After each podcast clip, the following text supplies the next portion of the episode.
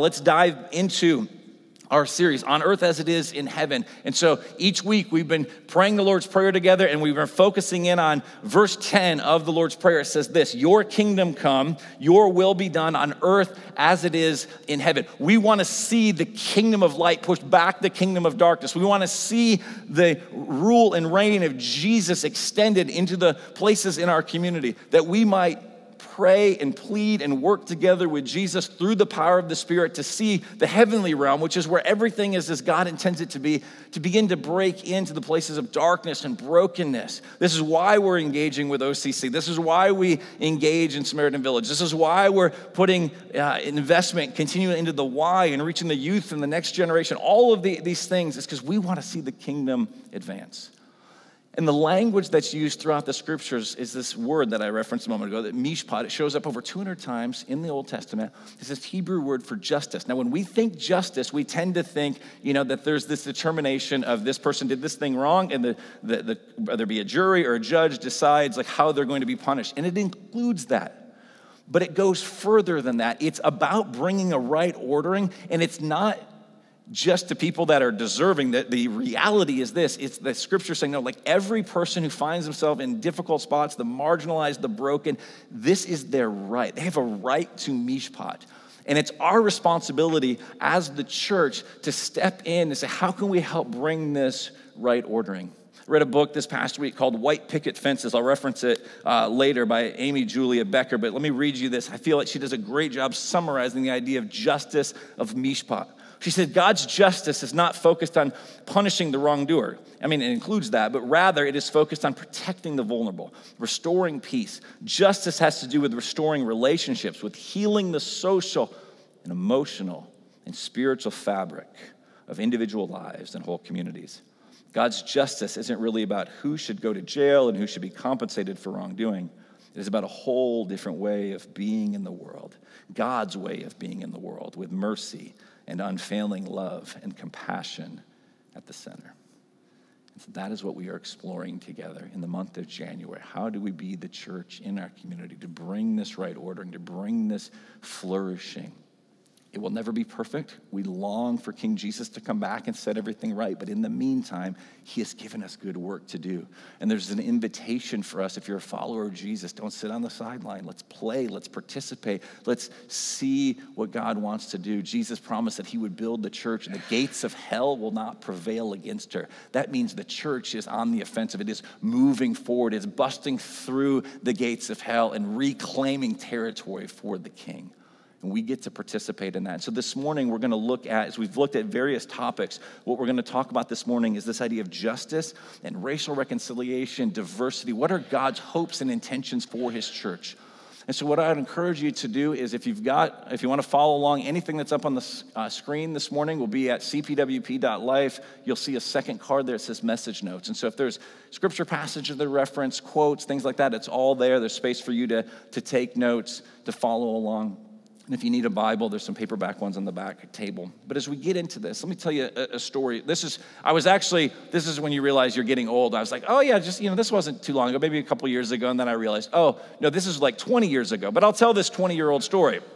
Um, we were living outside of uh, Chicago. My wife and I both graduated from this school out in the western suburbs called Wheaton College. Uh, we were working in that uh, that same area. Um, and it was Fourth of July weekend, and so we ventured into the city. It was about a 30 minute train ride. If you've ever been to Chicago, there's numerous public transportation systems, but the one that goes out into a lot of the neighboring suburbs is called the Metra. You see the picture there. And so we got on this particular train and we took it into the city. And we were there, and there's just, I mean, there's concerts going on, there's all these food vendors. It's just this amazing time. Um, and then I kid you not. I mean, I've lived in Florida a long time. There's crazy storms here, but the biggest storm I have ever been part of, especially being out in the elements, rolled into Chicago. It was like this green sky. I mean, lightning, you're seeing like lightning hit the Sears Tower. I mean, it was just like this insane scene, all right? Like people began running in all directions. People are freaking out. One dude with no shirt on is literally screaming at the sky, Take me now. I'm like, What is happening, right? I mean, it's just a really weird, bizarre scene. And if you can imagine, there are so many people that decided, like we did, we're not gonna drive into the city. That's crazy. We'll take the train. And so we find ourselves in the train station there um, with just massive amounts of humanity crammed into very small places, all right? Trying to get on the train. They kept changing. Okay, this line's going out at this time. Everything was chaotic. The system was down because of power outages. It was just mayhem. And then you combine that with Fourth of July and people enjoying a beverage or two, probably, all right, who end up at this particular train station. And so it started fun and festive. There were people like hitting beach balls around and all of this. And then we start to hear this this rumble. And suddenly there's like this wave. It kind of like started here in the center, began to push out, and there's all of a sudden this circle was forming, and there's two guys just going at it, just fighting, like swinging at each other, trying to land punches. And there's all of these just horrific racial slurs that are just being yelled here. And so everybody's moving away, and these guys are going, security and cops are trying to make their way in. And I tell you that because for one, it shows for one just the brokenness again in our culture. You got two image bearers, right? And they have in this moment such hate and animosity and what is going on there. And you see this break and this fracture. And yet, my disposition in that moment, all right, was when can I get on the train and get back to the suburbs, right? I mean, I just wanted to get on that train and get out of there. Now, on the one hand, nothing wrong with that. Like, I don't think it was my role to step in in that space and say, hey guys, let's work this out. Can we talk this out? Like, all right, that wouldn't have probably been the safest thing in that moment. But I tell you this story because I think it's emblematic. I think it's a picture perhaps of how the church, even when we talk about culture at large, but this issue in particular, is like there's a lot of brokenness and there's a lot of mess and there's a lot of chaos. And can we just get on out? Like, let's just leave that. It was just there's a moment of like, can I just get on this train and get out of the city, move away from the complexity, move out to this spot where I'll feel a little bit more safe? But the calling of the church is to enter into the places of brokenness and of mess and realizing that we're gonna get hurt, we're going to be misunderstood, we're gonna, even in trying to navigate this particular topic, all right, there's gonna be ways that you might even have the best of intentions and a heart to seek to bring about racial reconciliation, to see the diversity even our church uh, like grow and expand, and yet in there, to be honest, like there's just going to be tough conversations, maybe hearing things that we don't want to hear, or asking a question. You think it was a really innocent question and realize, oh, I just offended that person. I didn't even intend to do that. But the calling of the church is to press in. And so here's what we're going to do this morning. I want to go to Philippians chapter 2. So I'd invite you to turn there. Again, cpwp.life, message notes. If you're using one of the Bibles in the back, you can turn to page 1084. And I want to look at this beautiful community it's not a perfect community. All right, we're going to look at even more of the context here in a moment, but it is this community of believers, this new church that is formed. And I want to look at this as it'll help instruct us into what would it look like for our church to reflect more of the kingdom. Because the reality of where the story is heading is every tribe, tongue, language, ethnicity is going to be gathered around the throne worshiping Jesus. And the more we can get ready for that, let's get in on that, let's, let's get practice for what that's going to be like, the better. Like that's where it's heading. And so, why wouldn't we start seeking to work on that now? What would it look like for us to, to grow as a church, to see more diversity, and to enter into the places where maybe reconciliation needs to, to happen? And if you think for a moment that I believe that I'm up here because, well, I've got this figured out and I've read a couple of books, I've had a couple of conversations. No, like I am a complete novice at this. I am learning, I'm seeking to grow in this area, but it is a, an increasing conviction that, like, man, if this is where the story is heading, like, what opportunity we have as the church. Let's enter in, and what is that going to look like for you and me and for us collectively? So I want to read this Philippians chapter 2, 1 through 11, and then we'll make our way back through this. So beginning in verse 1, it says this So if there is any encouragement in Christ, any comfort from love, any participation in the Spirit, any affection and sympathy, complete my joy by being of the same mind, having the same love, being in full accord and of one mind. Do nothing from selfish ambition or conceit, but in humility count others more significant than yourselves. Verse 4 Let each of you look not only to his own interest, but also to the interest of others. And have this mind among yourselves, which is yours in Christ Jesus. Verse 6 Who, though he was in the form of God, did not count equality with God a thing to be grasped, but he emptied himself by taking the form of a servant being born in the likeness of men, and being found in human form, he humbled himself by becoming obedient to the point of death, even death on a cross. Verse 9 Therefore, God has highly exalted him and bestowed on him the name that is above every name, so that at the name of Jesus, every knee should bow in heaven, on earth, and under the earth, and every tongue confess that Jesus Christ is Lord to the glory of God the Father. Now, this, if we get this, it will have massive implications for us being the church that God has called us to be in a community, in a world which is oftentimes confused about issues of race and ethnicity and different cultures and how, how to talk about those things and how to enter in and to minister in the places of brokenness. And so, here's what we need to know as we start into this. We're going to go back to verse 1 in just a moment, but there's some context. Now, I put this reference to Acts chapter 16 up on the screen. I'm not going to turn there, I'm not going to read it. In just a few weeks, we're going to be back into the book of Acts. We're going to have an entire sermon on this particular passage, all right? So I'm not trying to give that sermon ahead of time. All I need you to see is this that this church here in Philippi that Paul is writing this letter to has a very interesting story. If you're thinking about starting a new church and you get together a group of people for like kind of your core group, all right, here's the original core group that we read about in Acts chapter 16 is that there's a woman named Lydia who's this dealer in purple cloth that Paul happens to meet. She's out for this prayer meeting. She's a God-fearer, and Paul ends up sharing the good news of the gospel with her. She meets Jesus, she gets saved, she brings her whole household, they get saved, they experience the reality of Jesus, his life, death, his resurrection. They're in with Team Jesus now, right? And so her life is transformed. And so she is this very wealthy woman, very entrepreneurial, has got this great business. The fact that she dealt in purple cloth, like that was a very um, elite sort of thing in the culture. So you've got this very affluent woman, all right, has this place of prominence. So that's that's the first person we are told of in this core group as this new church is starting. We also meet, though, within a few verses, that there's this woman, this other, this slave girl. So you've got this woman who's being disrespected. She is being treated as property. She is a slave. The image of God is not valued in her. And she has these owners that use her, abuse her, want to make money off of her through her being able to give sort of prophetic words because she is, it says she had the spirit of divination. So she had some sort of through the powers of the spiritual world, all right, some probably demonic oppression, she was actually able to make these sort of predictions. And so they made a lot of money off of her, sort of this fortune teller of sorts. You could come and ask her things and pay a certain amount of money.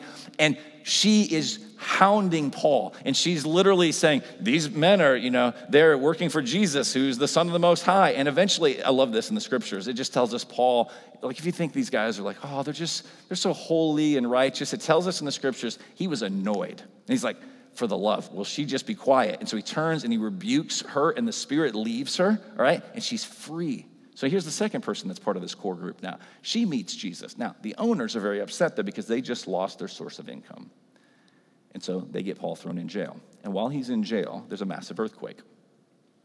And the jailer, the Roman jailer, thinks, "Oh my goodness, they've all escaped. I'm I, like I'm going to be killed." So he's ready to fall on the sword himself. And Paul says, "No, no, no, don't worry, man. Like we're all here. It's all good." And then the Roman jailer gets saved. So just think about it for a moment. When Paul writes this, and we look at these words a moment, here's what I want you to have in mind.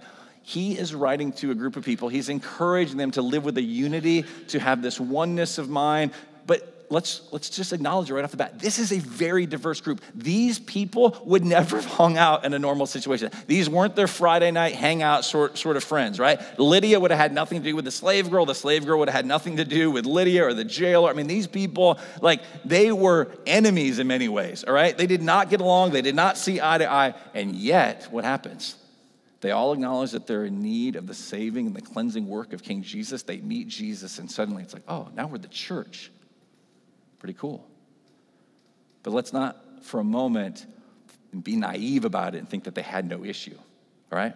So at the end of the day, here's what I put before you. This is what we want to see as a church. We want to see this sort of diversity. We want to see the gospel reconciling people that wouldn't otherwise maybe normally even get along or see eye to eye. And so we can talk about that in the realm of race. We can talk about that in the realm of politics. We can talk about all of the, those things. There's so many things that seek to divide us. And listen, at the end of the day, people are going to have different opinions and thoughts and all that. And there's some good in that. At the same time, if those things are dividing us, then the church is just being like the rest of the culture we have this unique opportunity to say, here's what it looks like to even have differences and to celebrate the things that should be celebrated and to push back on the things that should be pushed back on, where we find our identity in something other than Jesus. We find it perhaps in our ethnicity, or we find it with a particular group or a particular eh, political party or any sort, sort of things that we can identify with. And Jesus blows all that up. He says, no, no, your identity is found in me. And you can talk about those things but when that begins to happen, so this, this, listen, this is why Paul writes to them. And so now let's look back at the first four verses. There's a calling for you and me, for us as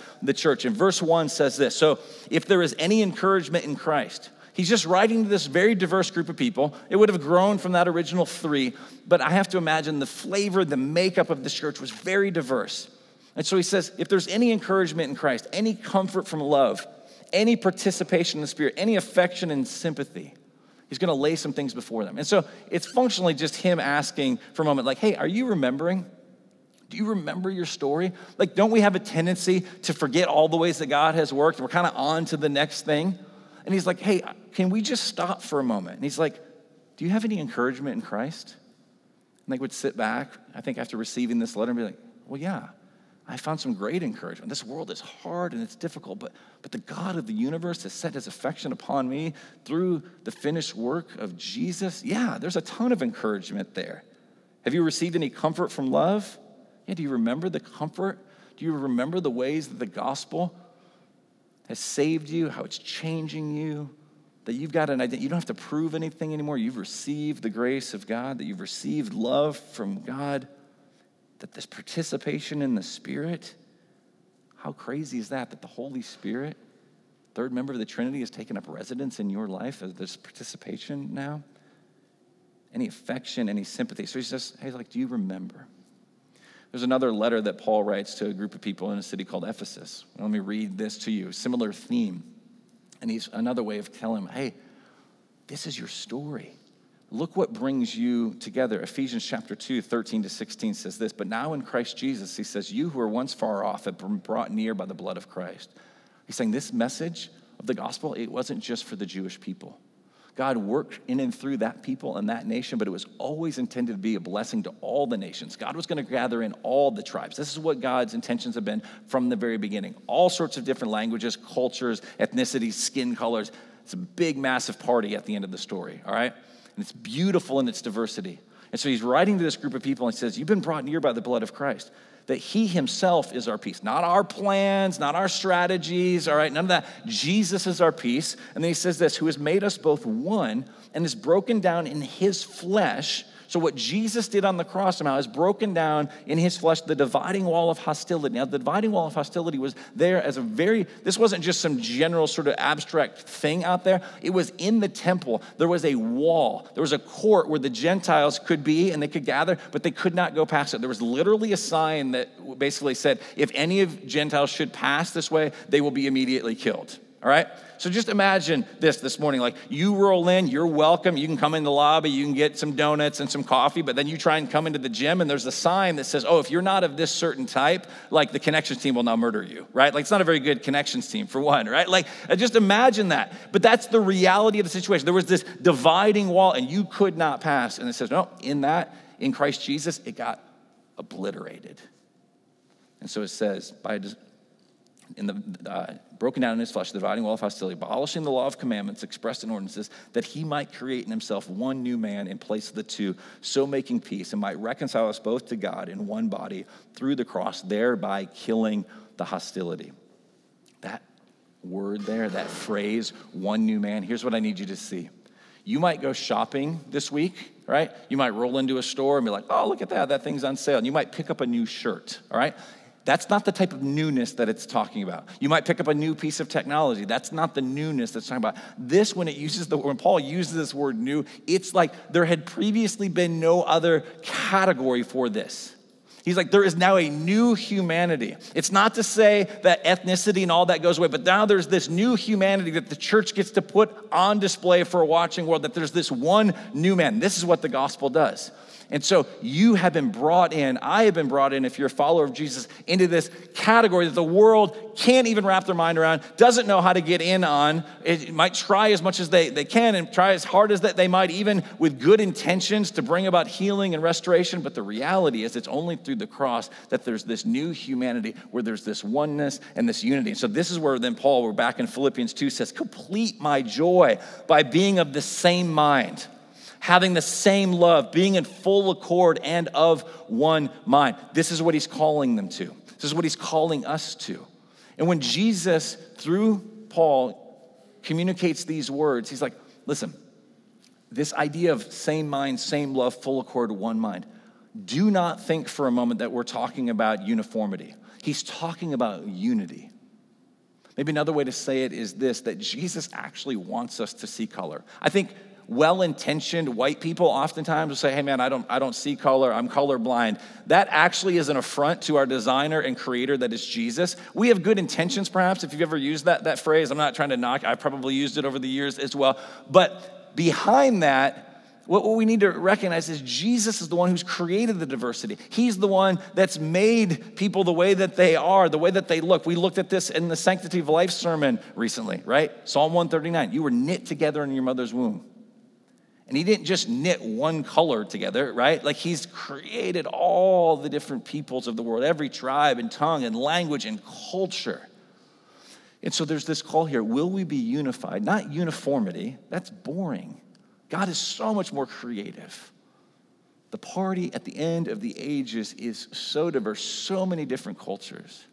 So many things that you're going to get to experience and enjoy and be like, oh, I never even knew that that was the thing out there to enjoy in the world.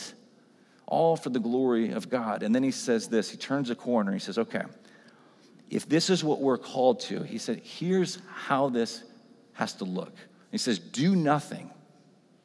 That's a pretty all encompassing phrase, right? And this is tough stuff that he begins to talk about. He says, the reality of the human condition is that we're prideful and we tend to build our identity on certain things, and we tend to separate ourselves from other people who might not look like us, or think like us, or vote like us, or have the same values, all these sorts of things. There's all sorts of lines of demarcation that we begin to make.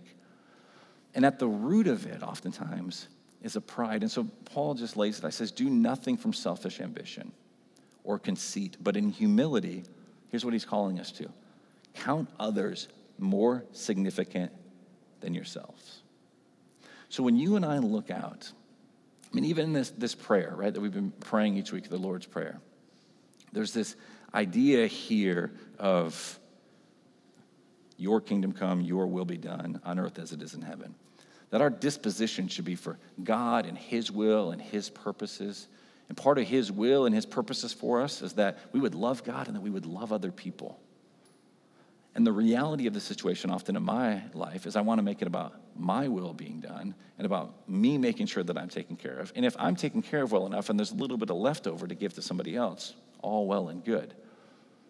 But the scriptures orient us to an entirely new way of living that says, no, no, don't do anything out of selfish ambition, but in humility, count others more significant than yourselves. Is this the disposition of our church? If the church could put this on display, so many, I believe, of the issues regarding race and ethnicity and the problems and troubles that we get into, they, I don't think they just immediately disappear. We'd still be living in a broken, fallen world, but I think there'd be some progress that would be made because we would suddenly be like, hey, before I make any snap judgments, let me consider you and your story. Let me uh, consider you more significant than, than myself. Like, what if we really actually believe that? C.S. Lewis, in his book Mere Christianity, talks about this idea of humility this way. He says, just to make sure we're clear what we mean by this. He says, Do not imagine that if you meet a really humble man, he will be what most people call humble nowadays. He will not be a sort of greasy, smarmy person. And smarmy is this, this idea um, like excessive in your sort of insincerity. All right? Um, so he's like, that's not what we're talking about. Who is always telling you that, of course, he is nobody. He's like, if you, if you run into somebody, oh, I'm nobody, I'm not anything, like, actually should be a little concerned, but like, stay away from those people. He says, probably all of you will think about him is that he seemed a cheerful, intelligent chap when you run into somebody who's truly humble, who took a real interest in what you said to him. If you do dislike him, it will be because you feel a little envious of anyone who seems to enjoy life so easily. He will not be thinking about humility. He will not be thinking about himself at all. That's the call here. We're so consumed with loving God and with loving other people that we don't walk around thinking, what's in it for me? Imagine the impact that the church could have in the broader community. Verse 4 Let each of you look then not only to his own interest, but also to the interest of others. So here's what I want to talk about for a few minutes. As we look at this calling, it says, Look not only to his own interest, but also, all right? And then many commentators will even say that that word only is added there. It's a bit more direct. Let each of you look not to his own interests, but look to the interests of others. How often am I consumed by self rather than other people? Like at the end of the day, the calling is to be a loving body, to love fellow image bearers. It's not just to make diversity, all right, or racial reconciliation. The end, the end of the game is uh, loving one another as Christ has called us to do. And if we are loving one another, I think we'll see some health and some progress as a church and out into the broader culture. So, what I want to do is let's talk about this idea of looking. Like, do you really see other people? Do you and I, do we see other people as fellow image bearers, the uniqueness of their story, or do we find ourselves threatened by things or unwilling to actually engage? So, last year, after we went through this series, On Earth as It Is in Heaven, one of the things that we were able to do as a church, many of you guys participated in this. Uh, Wes and Denise Foster led an equip class over at our offices called, called The Branch. Um, I remember going to this, this was you know, a month or so after this ended. And one of the things that they had us do, which was a really interesting exercise, we won't do it th- this morning, all right, but they did have us all stand up, all right. And they said they, and they read a couple different statements. And if you identified with one, you went to this side of the room. And if you identified with the other, you went to this, this side of the room. And they started out a bit innocuous, like, do you like Coke or Pepsi, right? Um, do you think UCF really won a national championship or not? Or whatever it happens to be, right? Um, sorry, cheap shot on my part. They did not ask that. They are UCF alum themselves. But anyway, so, you know, there's all these, these things that they just kind of had, had some fun with. Okay, and then, though, a, a, corner was turned and they began to ask a series of, of questions. And one that they asked is they said, okay, move to this side if you think our church is diverse, then move to this side if you think our church is, isn't diverse. And so you begin to see people kind of pondering that. I'll tell you one of the really interesting things um, just as a pastor, one of the things that I get an opportunity to do is to engage with people as they're maybe they're partnering with Crosspoint or they're getting more connected. And, and here's something I'm really encouraged by, but I also think there's a lot of room for us to grow in this, is that I have to tell you, probably over the last two years, I've heard a repeated thing from people. Um, so if you've said this, this, I'm not knocking this at all, all right? I'm glad this has been your experience, all right? But I also think there's room for us to grow here. People will often say, you know, one of the things that Drew said, like, this is, this is the most diverse church I've ever been part of, all right? There's a lot of diversity here. But I have to tell you, that has only ever been said by a white person, right? Um, now, again, so we're doing this exercise and kind of even seeing how the room shakes out. By and large, hey, you might look around and be like, hey, I've been part of churches that were much more monocultural than, than this. And so for you, kind of on this spectrum, you're like, well, yeah, maybe it does feel kind of diverse. But for other people, like, are, you joking? Like, what, what do we, really, like, do you see all the white people that are here, right? Like, and so it was just this very kind of honest moment. So we're moving. Now, again, there wasn't a right or wrong answer. This is just some of our experience, but it was eye opening. Paul's telling us to look at other people, to, to see other people, to see the different stories and the different cultures and things that are represented. All right? Then when, this question was posed I have been discriminated against because of my ethnicity, and so move to one side of the room. Or I have not been discriminated against because of my ethnicity and to see some fellow brothers and sisters in our church move to that side was heartbreaking to say, oh my goodness, you have experienced discrimination. You've been one who's not part of the majority culture.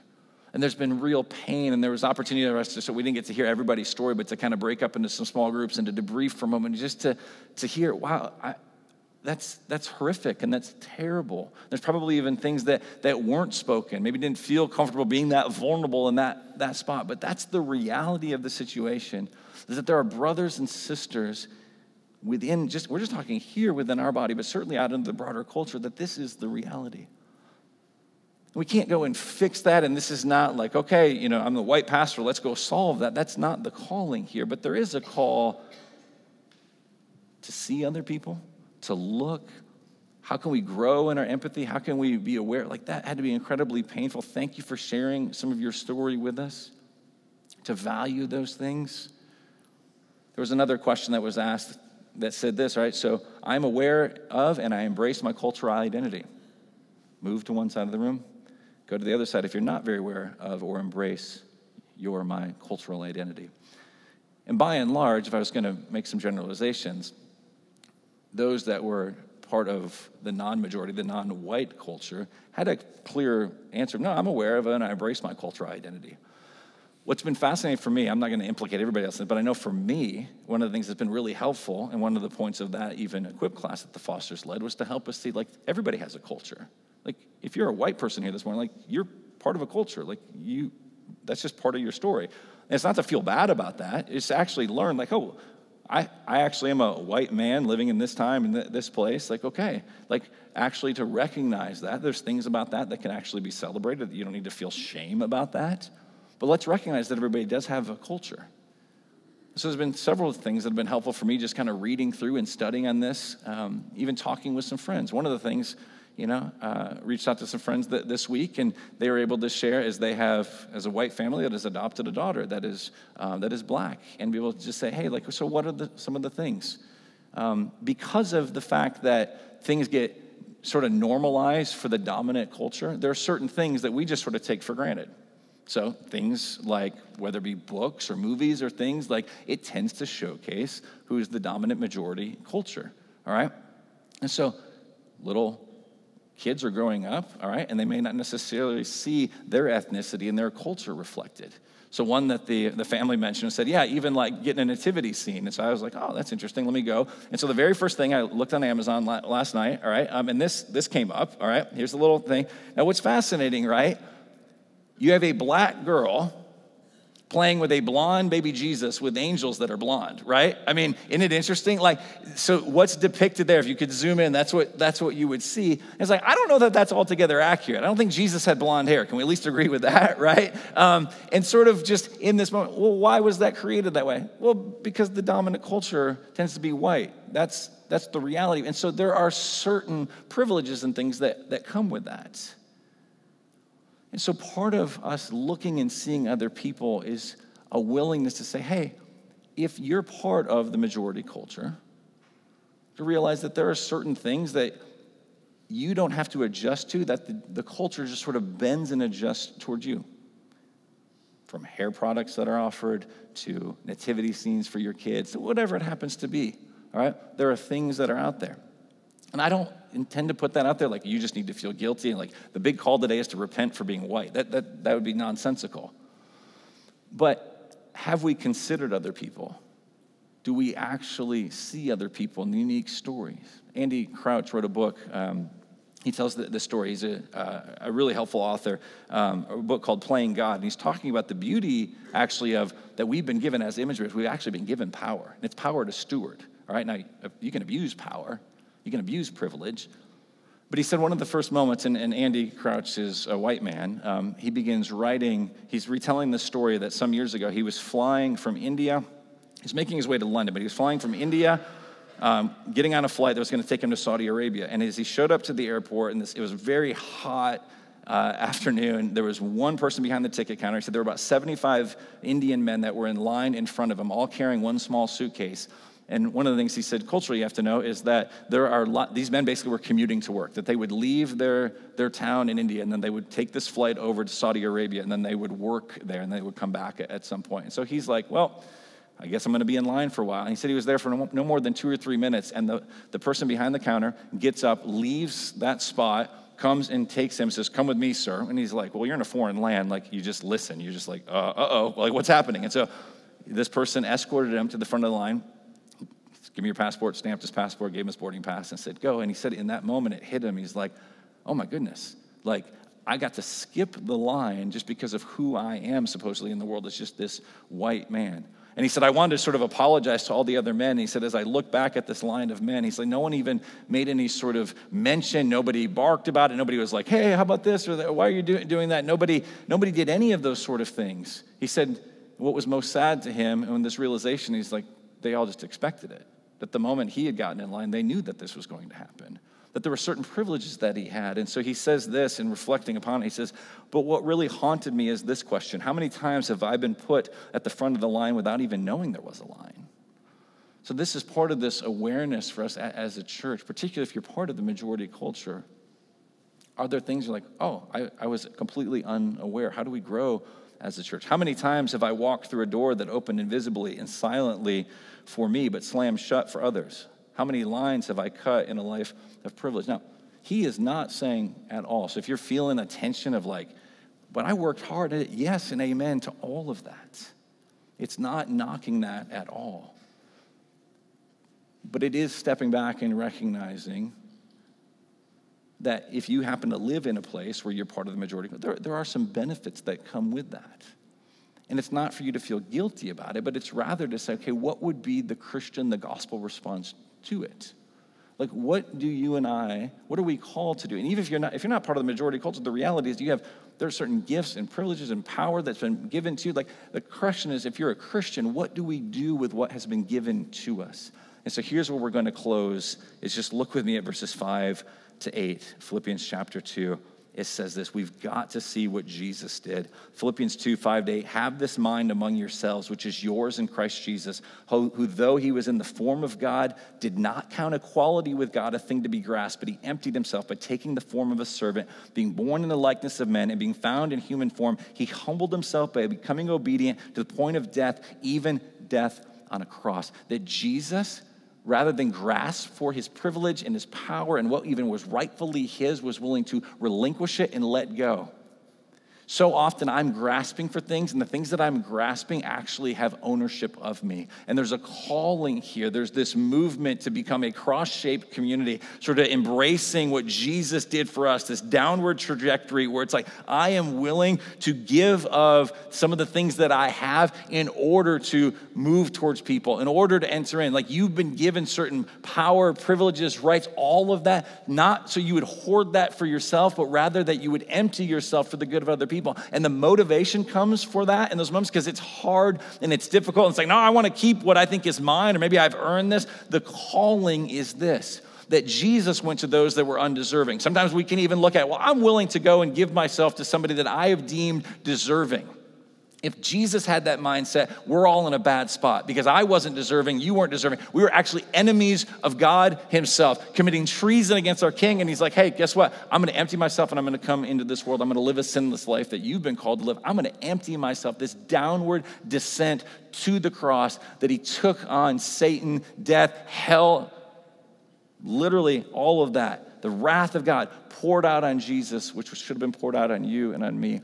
And if we can embrace that reality of this is what Jesus has done and allow that to fuel and to motivate, we could become a community that's actually shaped by the cross. And when a community begins to be shaped by the cross, you don't grasp for things thinking that's mine, I got to hold on to that. You rather say, in an open handed way, I've been given this certain privileges and I want to steward that and I want to pour myself out for the good of other people. I want to see people. I want to count other people as more significant. I want to look and actually see people and get to know their story. I need to be willing to enter in and to say, I am sorry that that has happened to you. If you've sinned against somebody, to be quick to repent and apologize and move forward knowing that you're probably going to mess things up along the way. And the beautiful thing is, we run back to the cross and know it has all been paid for.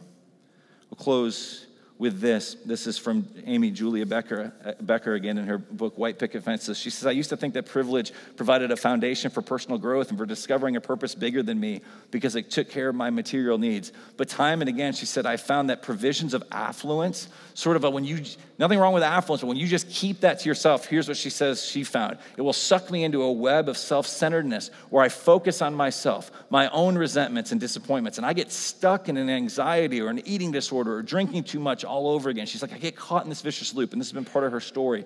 She says, privilege does provide uh, more, uh, more than enough to take care of my material wants, but we human beings need more than stuff.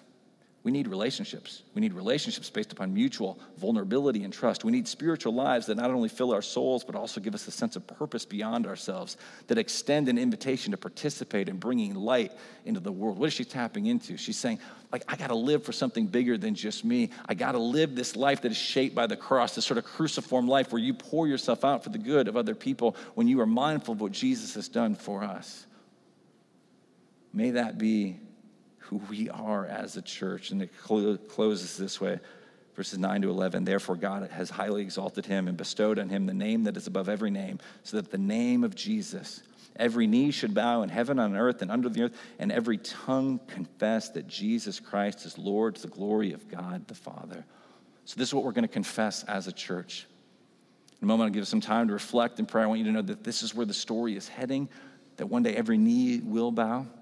We have this opportunity to point more people to Jesus, to die to self, to see other people as more important than we are, to embrace the reality that, as Revelation 7 says, after this I looked and behold a great multitude that no one could number from every nation, from all tribes and peoples and languages, standing before the throne and before the Lamb, clothed in white robes with palm branches in their hands, and crying out with a loud voice Salvation belongs to our God who sits on the throne and to the Lamb.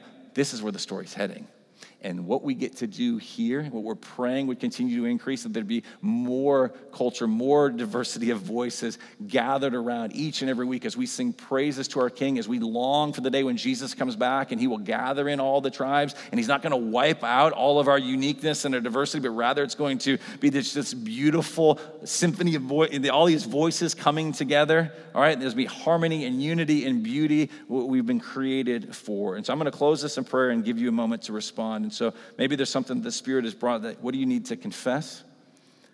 Take some time then to celebrate the reality of Jesus' downward descent to the cross, that he poured himself out for you and me.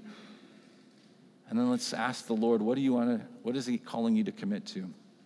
To be an agent of reconciliation, to bring peace, to bring mishpat, to get to know somebody who has a story different from your own be a number of things I think the Spirit will bring to us. Let me pray and give us a moment. Father, thank you for your love for us, your pursuit of us, your willingness to send your one and only Son on this rescue mission. Jesus, thank you that in the garden that night you were willing to say, Not my will, but your will be done, Father. That you were willing to drink the cup of the Father's wrath that we should have drank. Instead, you took that upon yourself. You died the death that we deserved. And that three days later, you rose again so that this new humanity could be created, so that we could have this newness of life, that we might be able to be ministers and agents of reconciliation, to be ambassadors for you. And so, God, we ask now that you would hear our prayers, Spirit, lead us in a time of confession and repentance. You apply the truths of the gospel? To our hearts so we might celebrate the reality that we've been made new in Christ. So, God, I ask that you would get your glory and that we would get just a great joy in being the people you've called us to. We pray these things in Jesus' name. Amen.